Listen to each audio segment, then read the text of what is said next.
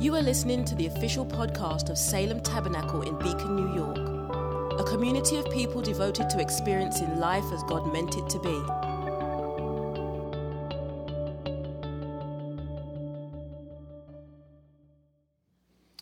Psalm thirty-four, verses one through eight, and then nineteen through twenty-two. I will bless the Lord at all times, and his praise shall continually be in my mouth. My soul makes its boast in the Lord. Let the humble hear and be glad. Oh, magnify the Lord with me, and let us exalt his name together. I sought the Lord, and he answered me, and delivered me from all my fears. Those who look to him are radiant, and their faces shall never be ashamed. This poor man cried, and the Lord heard him, and saved him out of all his troubles. The angel of the Lord encamps around those who fear him, and delivers them. Oh, taste and see that the Lord is good. Blessed is the man who takes refuge in him. Many are the afflictions of the righteous, but the Lord delivers him out of them all. He keeps all his bones. Not one of them is broken. Affliction will slay the wicked, and those who hate the righteous will be condemned. The Lord redeems the life of his servants. None of those who take refuge in him will be condemned. Father God, we thank you for this psalm, and it also creates a lot of questions. And so I pray, Holy Spirit, that you would give us the opportunity to set down our logical minds for a moment and take up the mind of faith so that we could stand in the tension of the celebratory nature of this psalm and also the confusing nature of this psalm. And so I pray, Heavenly Father, that you would give me the words to say to make preaching easy and give this congregation an ear to hear so that listening to your word would be delightful. And Lord, as always, uh, without using too many words, we lift up the synagogue this morning. And we just pray, Holy Spirit, that you would hover over that place, hover over the darkness, hover over the chaos. Let them know that you know what it is to suffer. And let them know, Father God, in a way that they can understand or not understand, that you actually went to the way of suffering for them. And I pray, Heavenly Father, that anyone who is honestly pursuing you would come face to face with Jesus. In your precious name we pray. Amen. You may be seated this morning. On April twenty-ninth, I preached a message called, Are You a Beacon? And the message had three parts, and it came and went. Um, it caused some great conversations. We had great prayer over it. And I think it's so wonderful when God brings back up things that we've preached, because I think sometimes as Pentecostal people, we're so in the moment all the time that, like, when we ask God to do something, if he didn't do it tomorrow, we sort of forget about the fact that we asked him to do something. And once in a while, we get caught up on something that we'll remember forever and we'll keep asking him. But for the most part, if God doesn't move in the twinkling of an eye, sometimes we just move on to the next request. And I love when God brings back a message that we preached or a prophecy that was given, and he says, by the way, I'm still answering that. Don't forget about that. And so on April twenty-ninth, we preached, for three weeks, we preached, Are You a Beacon? And what we preached is a prayer that I pray for the city of Beacon every day, which is, Lord, let Beacon see light in your light. Which is to say, let them define truth by your truth. Whatever that means, and I always say this to God because I pray like a child. I'm like, whatever that means, what I just said, make that happen. Like, whatever, God, whatever you think what I said means, answer that prayer. Like, I don't pretend to know even what I'm, when I say, Lord, help me love my neighbor, I'm like, don't know what I just prayed for, though, but whatever I should have prayed for, answer that. I think that's when prayer actually starts, when we can get to that place. Three or four weeks ago, I got to the church at seven in the morning on a Sunday, and there were flyers posted on our front doors that were anti-Jewish, racist, white supremacist advocacy flyers on our doors. And so we took them down, um, and as I've learned from the men who have formed my life for the last twenty years, we should respond, not react to things. And I didn't feel in my spirit that it was time to bring it up. Little did I know that God was doing that to teach me a lesson that is a beautiful lesson. And I, I want to I want to say right now as I tell this story, if you ever get to a point in your life where you have a position of influence And it could be parenting. It could be a friend that has opened up their life to you, and now you're standing in a leadership position over your friend because they're asking you for help, or your job, or whatever it is, ministry. If in that position of influence you ever think for one second that you are done learning and now you've moved to the place of influence, run to your prayer closet and ask for forgiveness right away. One thing that will never happen, and, and Pastor Mark and Pastor Phil just wrought this into me like hardcore. Your, your pastor here right now, as long as I'm pastoring this church, I will always be a student all the time and hoping for moments to learn as much as I possibly can.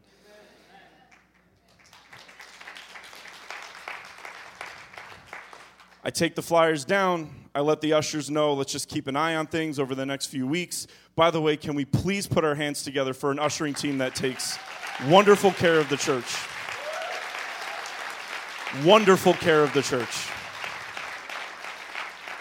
And with that ushering team, crazy Dan Savage, he knows everything that's going on in the entire building, every lock that's locked, and also worships his brains out. So when Dan Savage is on our side, let Israel now say. I sat down with Rabbi Brent a few weeks ago at Bank Square in Beacon, and he was discussing having an event where the Hebrew people can get together with the Christian people. And all I could do at the time was just, you know me, I just want to make sure that this doesn't become overtly political. That's one of the things that I care deeply about. And last time this happened, I spoke up in a meeting and I won. And they were like, you know what, Pastor Bill, good point. And this time, I got shut down so hard. It's like one of those moments. When I was in Little League, I, somebody hit a home run off me once, and it was the ball went so high and so far that I clapped for the dude who hit it. I was like, whew, bang! And as soon as he hit it, I'm like, wow, that's amazing. I didn't even turn around to look. I'm like, I don't even want to see where that landed. But as he was rounding third base, I'm like, that was, I wish I could do that. Good for you, sir. I had that moment. Like, I just got so caught. I was just like, you know what, Rabbi, just, you're you're good, and I'm just going to sit here. Just leave. Leave so I could drown myself in my coffee. We were having this conversation, and without divulging too many details of what he told me, it was quite personal. He basically said, do you notice there were no flyers put up on the synagogue? And I was like, Uh, unfortunately, I didn't, because I was just focusing on the ones that were put up on Salem. And he said, almost every church in Beacon got them, but the synagogue didn't get them. And he said, do you know what this is? This is recruiting. Because if they just wanted to terrorize, they would have put them up on the synagogue. But they don't want to terrorize. They want to recruit. And then he laughed and said, so the synagogue's not a great place to go to recruit people to be anti-Jewish.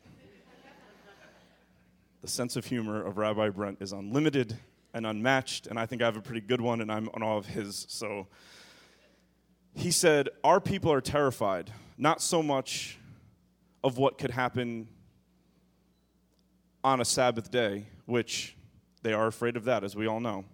But he said, what we're the most afraid of is that some people in the Christian churches will say yes to the flyers. And he said, you might not understand this, but our history is one that Christians have said yes to those flyers. I was like, dang. This is why the book of James says, be quick to hear and slow to speak. One of these days, I will get that right. And so I said, fine, then here's what we're going to do. Salem's going to open up their home for you to come here on Thursday night, November first. I said, let's invite everybody you feel, Rabbi, that should be here. And so on Thursday night, this coming Thursday night at six o'clock, here's who we have coming to Salem Tabernacle. Rabbi Brent and the synagogue will be here. Pastor Ben and the Presbyterian Church will be here. Members of New Vision will be here. Members of Springfield Baptist will be here. The mayor of Beacon will be here.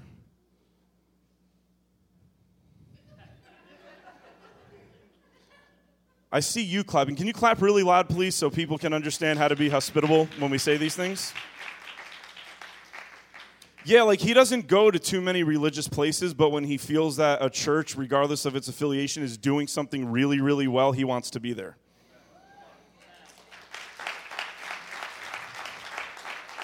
I'm nervous about this next one since the mayor one kind of bombed. Uh, the imam from the mosque is going to be here. We're going to have a police presence here. We're inviting people from the community to be here. Salem, I'm telling you to be here. We want to have people in this room so we can let that community know that we are not bought by flyers or propaganda. They have to know that. They have to know that. We're going to be asking everybody to fast during the day on November first, and then we're going to break fast together in this room. It's going to be set up quite like the Christmas gala, and we're going to have tables, and we're going to have food. And th- Chris Muscat and the gang who runs our events, Dan Savage and them, have been working overtime already, finding out dietary restrictions of the people who are going to be here. Like we're they're they're helping us do this really, really well, really well. It excited me so much when we're asking about all the dietary restrictions for the Hebrew people and the Muslim people to be here. He just said, can you just, to be safe, can you just do Italian? So amped up. I'm like, yes, we can do Italian. It's pasta and stuff, not pizza. Just that. Yes, something like that. Um, and so... They're going to be here, we're going to break fast together, and they're going to do some songs, we're going to pray some prayers. Uh, our very own Elder Ron Green is going to be speaking for a little while, I'm going to be speaking for a little while, and we have a unique way that we want to close this service out on Thursday night, and they agreed when we talked about this that the best way to rise up against hate, believe it or not, and this sounds very counterintuitive, is not to fight back, and it's not to be passive. It's to actually repent of our proclivity to hate.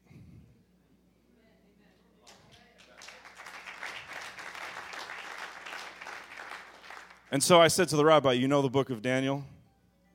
And he looked at me funny, and I'm like, that's right, of course you know the book of Daniel. It's, it's in your Bible too. I forgot, my bad. I said, you know, when he was in Babylon, he went up to his prayer tower, and he repented for the sins of his fathers in the wilderness that he had absolutely nothing to do with. And I said, it's that kind of spirit that I want to have in the room where we just sit there and say, like, the seed of hate is saying a quick curse word when somebody cuts you off on the highway. Like, we don't see that as something that could turn into propaganda, but seeds never look like trees. And so all the little seeds that we just let go because it wasn't really that bad, they turn into stuff like this. And so, and this is just so odd. So, They they saw our Are You a Beacon advertisement and said, could we use the same picture to call it One Beacon, Light in the Darkness of Racism and Anti-Semitism? They said, we liked the, when we saw it on social media, we liked that so much, the Are You a Beacon thing. And I thought to myself, God actually asked us, are you a beacon, in April, and we actually got a chance to say yes. We actually had a chance to say yes. And so they asked us, how much should we, you know, people who are going to, you know, let us know ahead of time that they're coming, how, like, what should the donation be? And I said, honestly, Salem's going to flip the bill for all the food just because we love you guys. And we're not asking for an offering. When we ask, at this point, now that we've been just bringing the church's finances into some kind of holy order, what I want to say to you is this. When we ask for an offering like I just did for the Salem Cares packages, it's no longer because we need it. It's no longer because we need it, which actually makes it more important for you to participate in it, because it is really just a, is the Holy Spirit compelling your heart, and that's it. So we're in a really good place, but it's a dangerous place, because to whom much is given, all right, all right. And so if you can be here Thursday night, please be here. It's six to nine p.m. If you have any questions, call the church office. If you want to come here earlier and pray in the room, please do that. Um, we want to be hospitable. There's, we did our best to control the content, but people are fired up. They're going to say some stuff. Honestly, we can handle it, right? We know who we are. We know what we believe, and we're going to be hospitable. And if anybody in this room or outside of this room says something like, why would you sit with those people? The response is because Jesus did. That is why.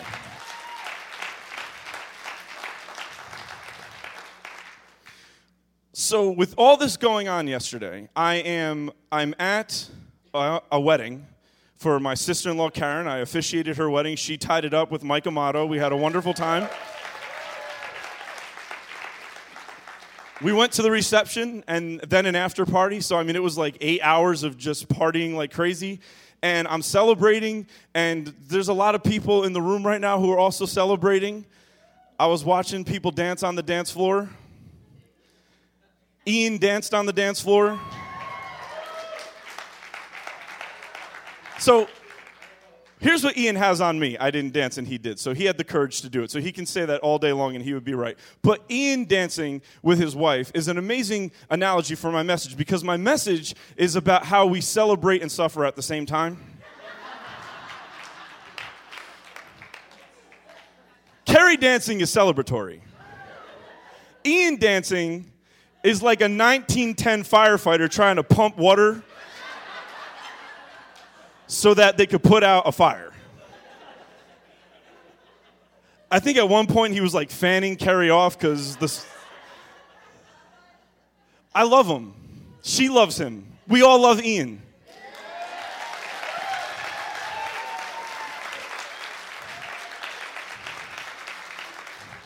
We are having all kinds of a good time. And while that is happening, I'm getting text messages of what's going on in Pittsburgh. And I'm sitting, stuffing my face on food and eating ice cream that was somehow made in fire. They lifted up a curtain and there was fire. And I'm like, I wonder what they're cooking. And somebody said ice cream. And I'm like, what? So I went over and had all of it. And while this is happening, I'm getting these text messages about eleven people confirmed killed. Do you see what we just did? We just left and then hit the brakes real hard. This is life. We celebrate a wedding. We mourn a shooting. And we've been people who know, we've heard the phrase, we weep with those who weep and we rejoice with those who rejoice. But the question is, what happens when they're, it's happening at the same time? What's happening when you're sitting at a reception watching Ian, laughing and having a great time, and getting text messages from the clergy and deacon and from the rabbi saying, oh my God, do you see what's happening? This was the moment I was sitting in for the better part of eight hours yesterday, and wondering if I should preach this message with that picture, knowing what happened. I want to reread the psalm we just read, and I'm just going to point stuff out while we read it. David says, I will bless the Lord at all times. His praise shall continually be in my mouth. My soul makes its boast in the Lord. Let the humble hear and be glad. So far, so good. Oh, magnify the Lord with me. Let us exalt his name together. This is great. I sought the Lord, and he answered me and delivered me out of all my fears. Question number one. He delivers us. Why do we have to have fear to be delivered from if he can deliver us in the first place? Those who look to him are radiant, and their faces shall never be ashamed. This poor man cried, and the Lord heard him and saved him out of all of his troubles. On the one hand, that's great, but on the other hand, why are there troubles? The angel of the Lord encamps around those who fear him and delivers them. Did he? Can you see the wrestling match I was having, knowing that I was preaching on this text, knowing what's happening in Pittsburgh? He delivers him out of all his troubles. And in my head, I'm like, God, did you read the newspaper today? When you know how just horrible you are, you can start to be sarcastic with God, because if that's the worst thing I do in a day, we're way ahead of the game. Taste and see that the Lord is good.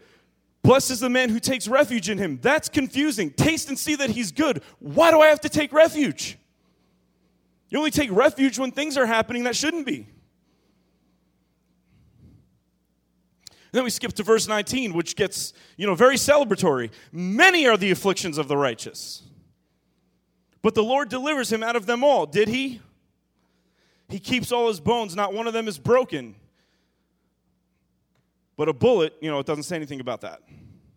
Affliction will slay the wicked, and those who hate the righteous will be condemned. I know some Christians who have passed away untimely. Has anybody else? Like, sometimes I'm like, God, do you do your daily devotionals in the morning? Have you read the Book of Common Prayer with the rest of us? The Lord redeems the life, life of his servants. None of those who take refuge in him will be condemned. And I'm sitting here, I'm like, God, we have used this text to celebrate, but it can also be used to mourn. What do we do with this? And the Holy Spirit said, that question you just asked me, speak about that. I'm like, oh, okay.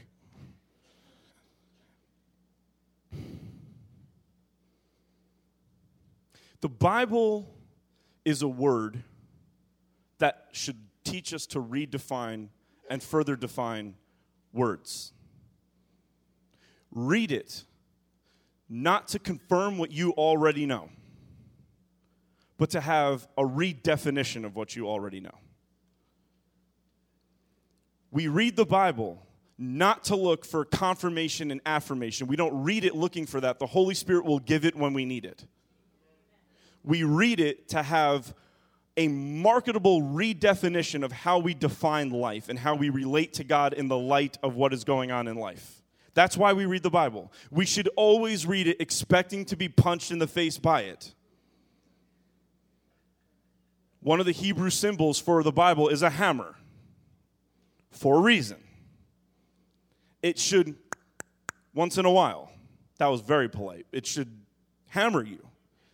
It should take things apart and put things back together. The Bible should be like a carpenter.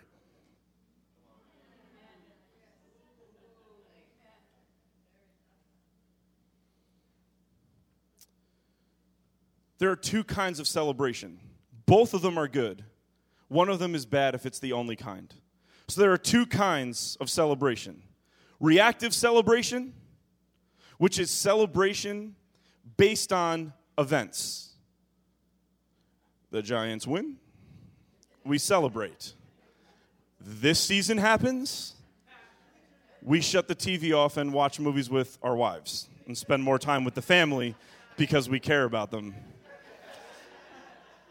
You know what, hun? I'm not going to watch football today. I'm going to spend time with you. They're one and six. I root for the Giants, the Knicks, and the Mets. My life is under judgment. Shut up, Anthony.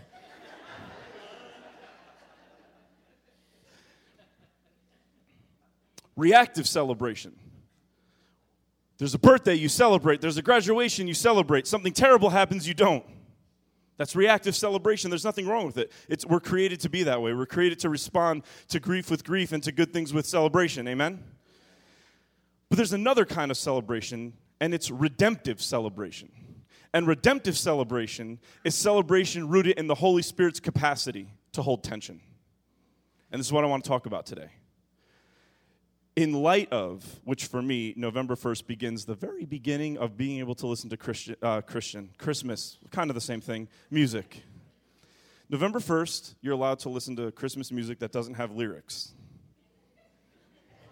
So you can listen to Christmas jazz, classical Christmas piano, right? My Pandora just starts to like really get going around this time. The Charlie Brown Christmas album. Can I get an amen from somebody in the house?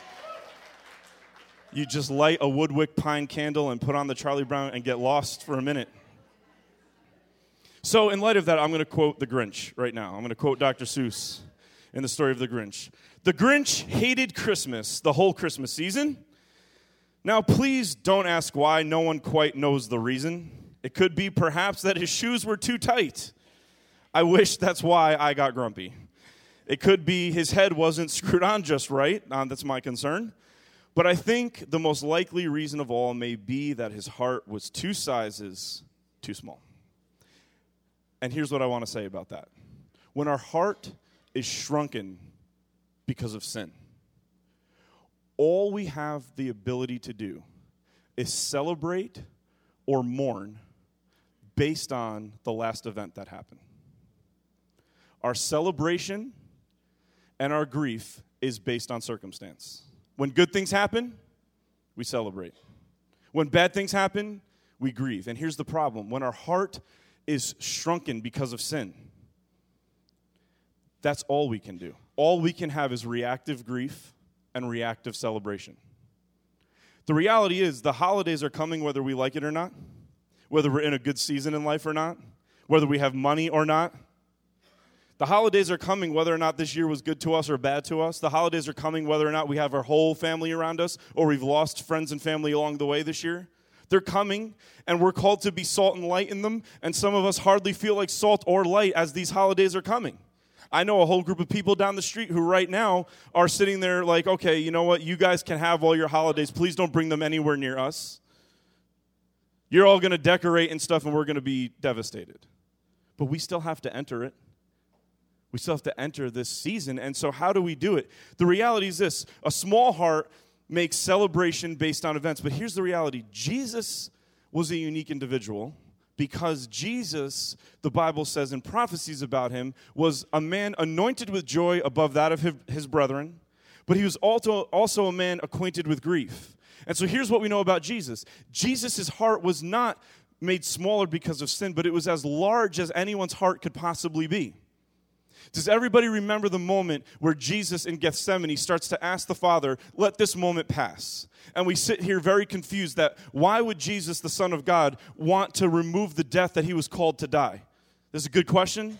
One of the possibilities, and I love this, is that we would sit there and say it the way we would we would question it the way we question it because we're broken. But Jesus gets to the point of his death having actually lived life the way it was meant to be lived. He lived perfectly. And when you live perfectly, you, you don't want it to end. So Jesus wasn't saying, Dad, I don't want to do what you called me to do. He was saying, this was nothing but bliss. Let's keep it going. I want to keep it going. None of us have experienced life like that. But Paul got a glimpse of it when he said to live is Christ, to die is gain. He didn't say to live is gain. He got a taste that when your heart enlarges, celebration and grief are not based on events. But when your heart grows, celebration and grief can both exist at the same time because they're existing someplace else. And so you can be the kind of person who can celebrate with the best of them and hospitably weep with those who are weeping without having to have an event. Has anybody experienced that moment when things are so beautiful and you feel suddenly so sad? It's because in the presence of beauty, your heart grows. And when your heart grows, it becomes big enough to feel things that didn't happen to you but are happening. And so you walk around mature. And mature walking around is, I'm celebratory and I'm grieving. And I experienced this at the reception yesterday where I'm so happy for my family. I'm so happy to have been a part of it. Karen and Mike are the two most innocent, wonderful, dated the exact right way couples I've ever seen in my life, and they deserved every bit of what happened yesterday. And at the same time, I'm getting these text messages that are hell on earth. And I'm sitting there praying, Lord, enlarge my heart right now. Help me to be big enough to not swing back and forth between the two, because that's exhausting, amen? Happy one second, sad the next second, but help me stand here like a spiritual man, mature, and say, let, let both of these exist in me at the same time. Help me to be big enough to handle the sadness and the sorrow and at the same time celebrate the good that is happening in the same moment, in the same body, with a big heart, not like the Grinch, but like the Grinch at the end when it grew really, really large. His heart. I don't know why what just happened just now.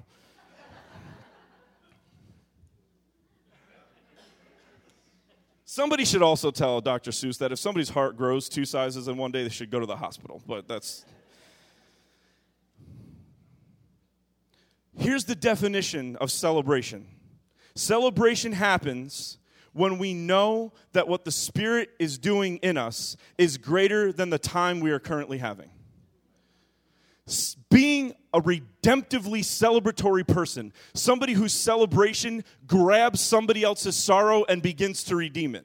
Not somebody who's just merely celebrating something that deserves to be celebrated, but somebody whose celebration is grabbing the sorrow of the people around them and redeeming it. And how does that happen? It happens when we know that what's going on in my heart through the Holy Spirit is greater than the time I'm having, regardless of the time I'm having. So when I'm at a wedding and I'm standing right here like yesterday, doing the, the wedding for my sister-in-law, I have to know that what the Spirit's doing inside of my heart is greater than this wedding. When I'm watching Sophia be the cutest baby on the face of the earth, I have to know that what the Holy Spirit's doing in my heart is greater than that moment. Because if it's not, then we idolize those moments and we make them have to last. And so many people in this room, including me, we've exhausted ourselves trying to make good times last. Because we need them too much, because we're not paying attention to what the Holy Spirit's doing in our heart. So when good things happen, we try to hold on to them. When bad things happen, we try to end it as fast as possible. We learn nothing in the process of doing that. When I know that what the Holy Spirit's doing in me, what's going on in my heart, what's going on in the heart of Salem, what's going on in the heart of all of you, when when we can realize that that's greater than the time we're having, whether the time we're having is celebratory and beautiful or horrific and terrible, we can be celebratory in both in a way that's redemptive. When I'm celebrating the work of God in my life, when I'm celebrating the work of God in your life, I have a celebration that's greater than the one at a wedding.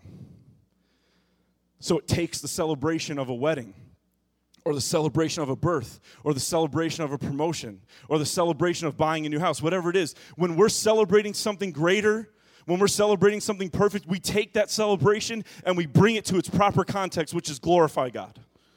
Not just idolize the moment, but glorify God.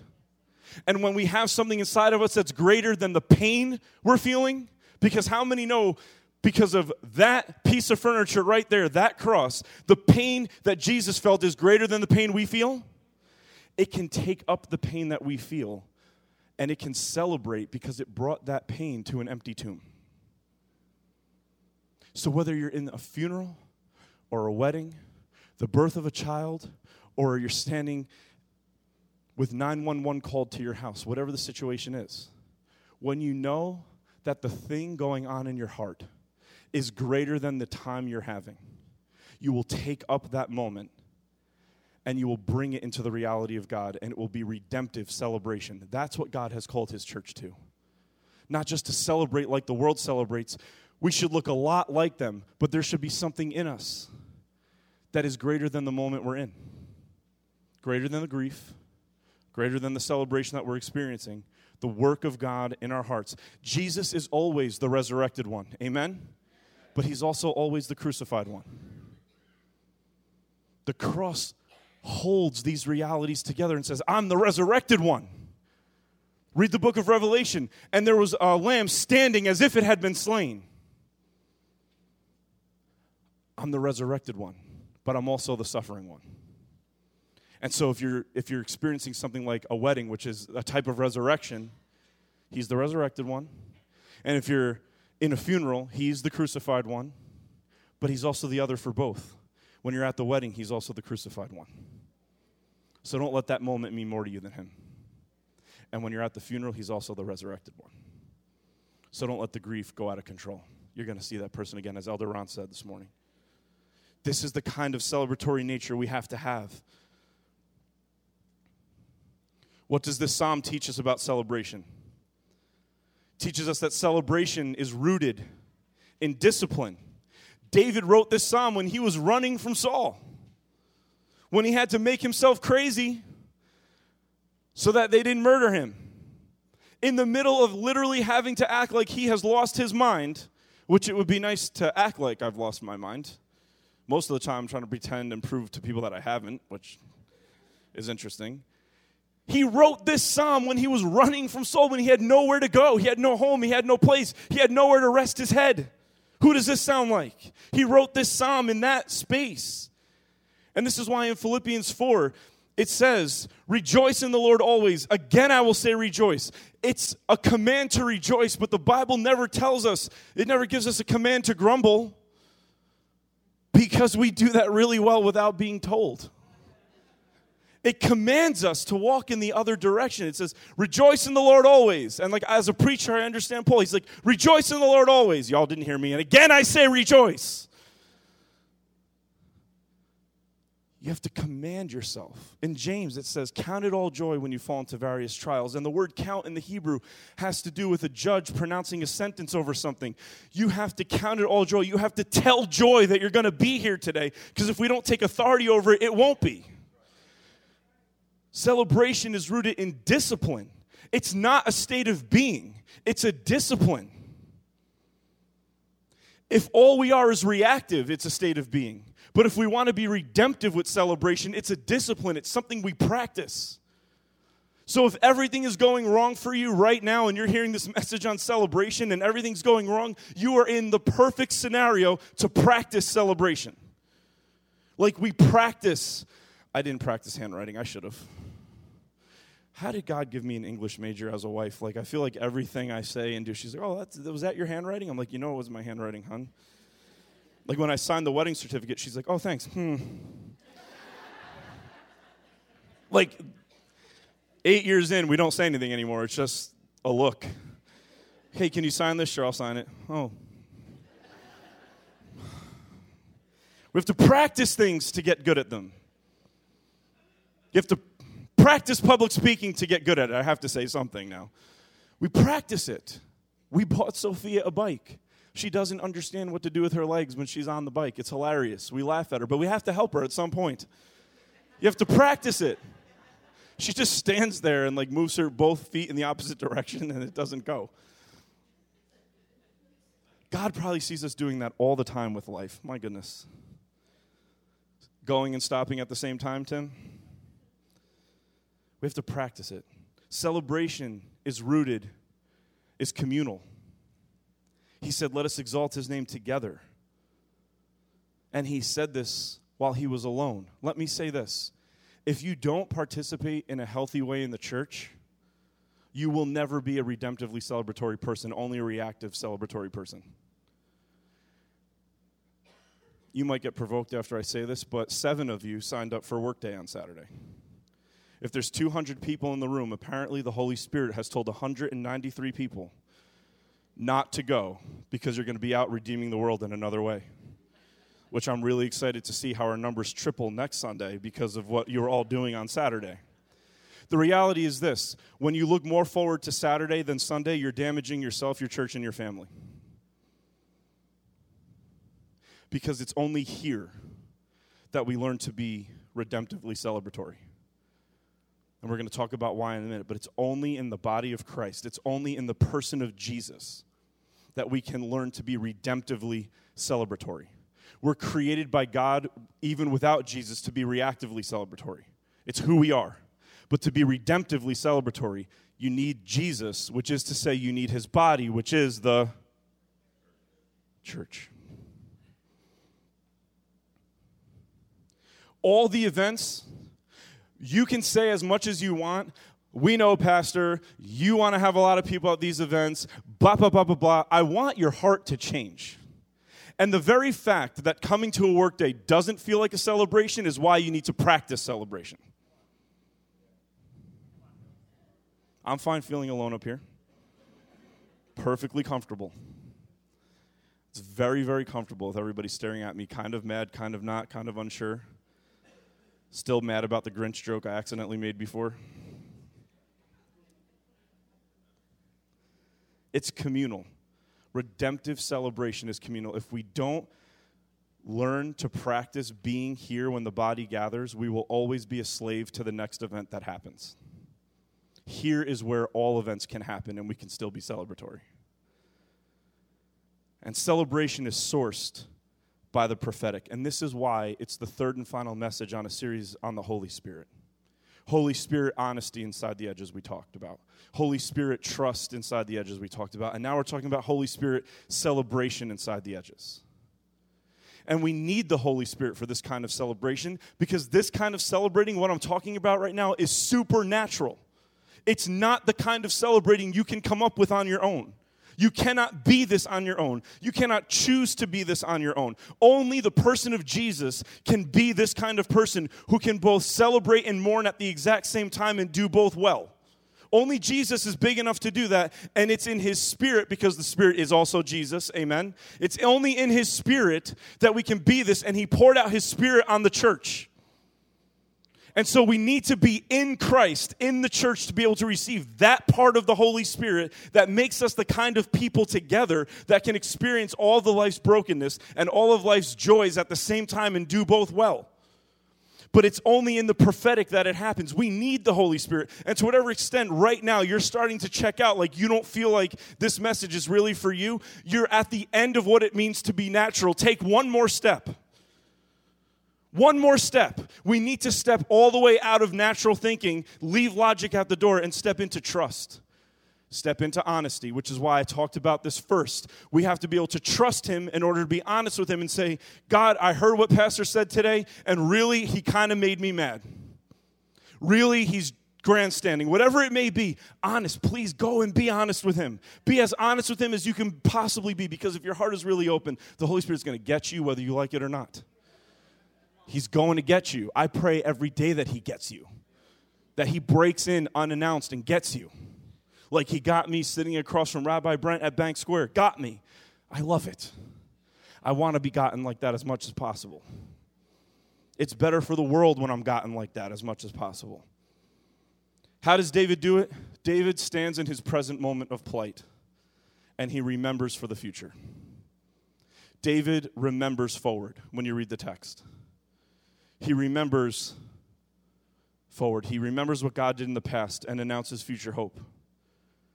There's something about remembering Christ. And I'm not talking about remembering Christ like, oh, I remember when Jesus did something for me. I'm talking about the moment when you're about to really let somebody have it and you remember Jesus. Not like recalling a memory like, you know what, Anthony, I think, and then the Holy Spirit's like, Jesus, and you're like, Jesus. Anthony, I love you so much. You're a powerful friend. You know, that kind of thing, like where Jesus pops into your head. It's a holy remembering. It's not the remembering where you recall a memory. It's the remembering that, oh, yeah, I, for- I have to go buy milk. Like it's that kind of thing, like that moment of redemptive remembrance that pops into your head, and it changes the way you're currently handling yourself.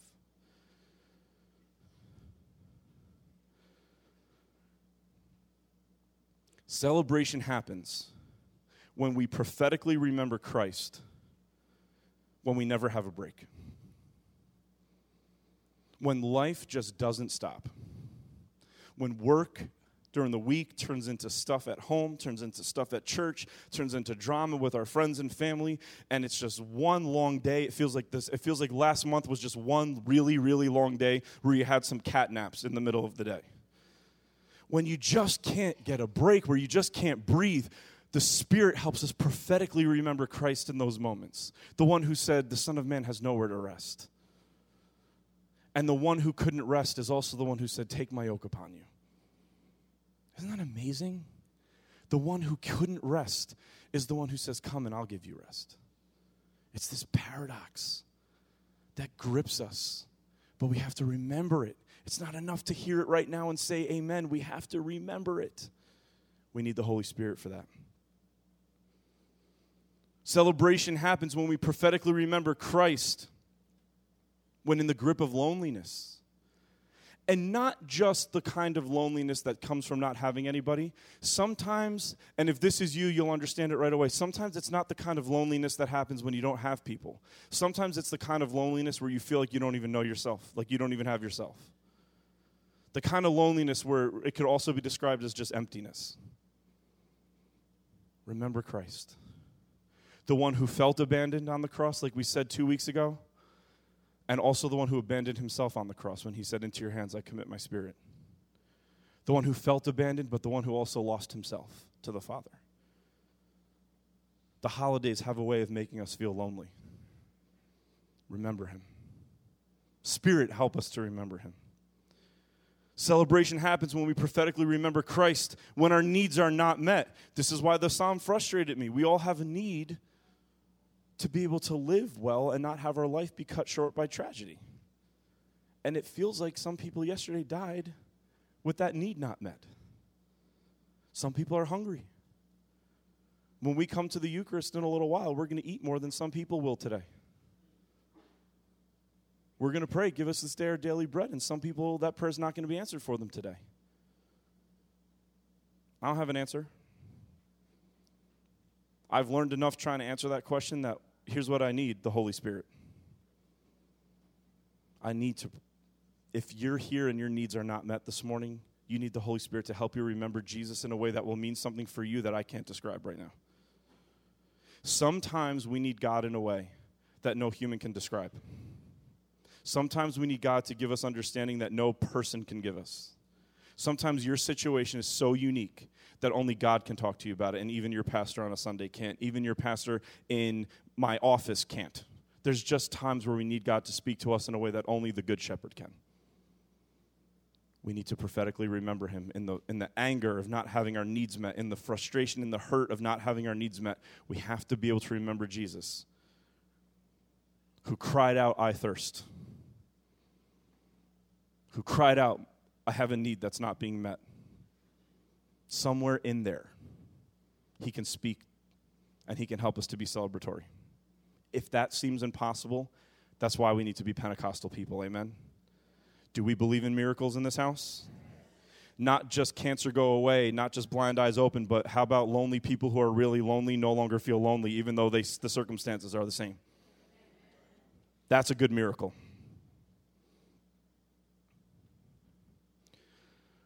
Celebration happens when we prophetically remember Christ when all is well. Let's never forget that. You got to remember him at a wedding as much as you got to remember him at a funeral. Because if we don't remember him when things are going well, we will idolize the well. We'll get very comfortable with things going well, and we will be blindsided by life when it changes. There's a redemptive celebration that can come up in you when things are the best they could possibly be in your life. And honestly, sometimes that happens. I think right now in my life, I'm experiencing this. I was telling some people at the wedding yesterday, this, my wife and I, we're standing in the good old days right now. Like, these are the these are great years. These are great years that we're in right now, and here's what we have to fight for. We have to fight for the reality that what the Holy Spirit's doing in our hearts is better than the life we're living right now. And if we can really get there, when the life we're living now starts to ebb and flow and change, that celebration stays exactly the same. So even when things are well, remember that in the Holy Spirit that Jesus is better than that well. He's better than the thing that is going well. He's more securing, more satisfying, more endearing, more blissful, more wooing than any good thing that's happening. And so we don't need to white-knuckle hold on to those good times. We can let them be what they are because Jesus is more than that. And that kind of celebration is such a joy that things can't take away. When, when your joy is even greater than the best season in your life, how great is that joy? And then, of course, we remember Christ prophetically when all is broken. And that's how we come to the table this morning. John, you can come up. Worship team, you can come up. Right in the middle of this psalm, David writes, taste and see. He's running from Saul. Things are going bad. He's wrestling back and forth between, uh, you know, magnify the Lord with me, let us exalt his name together, and then stuck in the things that are happening, the fears, the d- need for deliverance. And so what do we do? We come to this table every Sunday because when we're standing in front of the Eucharist, and here's why we say Eucharist and not communion, because Eucharist means thanksgiving. That's what it means. It means the great thanksgiving. And so we're looking at this meal, this broken meal, this meal that was given on the night when somebody was betrayed, this meal that was given when the Son of Man was betrayed, one of the darkest nights in human history. This meal is given. And in this meal, we see the harrowing reality of suffering and the unyielding reality of joy at the same time. And so in the Eucharist, we taste and see that the Lord is good. If you're at a wedding, you can taste and see that the Lord is good in this meal. If you're at the funeral parlor, you can taste and see that the Lord is good in this meal. If he just walked out on you, cheated on you, and left you, you could see and taste and see that the Lord is good in this meal. If your kids are doing great, good for you. You can taste and see that the Lord is good in this meal. And if they're doing horribly, you can taste and see that the Lord is good in this meal, because this one little meal encompasses all of the realities of life, the brokenness, but also the joy of an offering. God's saying, I'm broken, but God's saying, I'm broken for you. In this meal, we become celebratory people. That's why it's called the Great Thanksgiving, because in it, we become celebratory people. You can walk up to this meal with all of the wrong going on and taste and see. If everything's going well, when you reach your hand and you get that bread, bring all the good with it and taste and see that the Lord is good. Jesus tastes better than your suffering. He tastes better than your joy. He encompasses all of it in this meal. The world needs us to not just eat this meal, but become it. The world needs us to become the kind of people who say, this is my life given for you. This is my money spent for you. This is my home open for you. This is my heart accepting you. This is my ear listening for you. This is my mouth praying for you. These are my hands helping you. The world needs us to be Eucharistic. It needs us to not just be reactively celebratory, but redemptively ce- celebratory. Let's stand to our feet.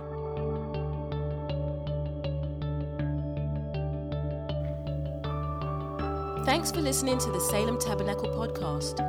For more information about us, including gathering times and our location, check us out online at salem tabernacle dot com.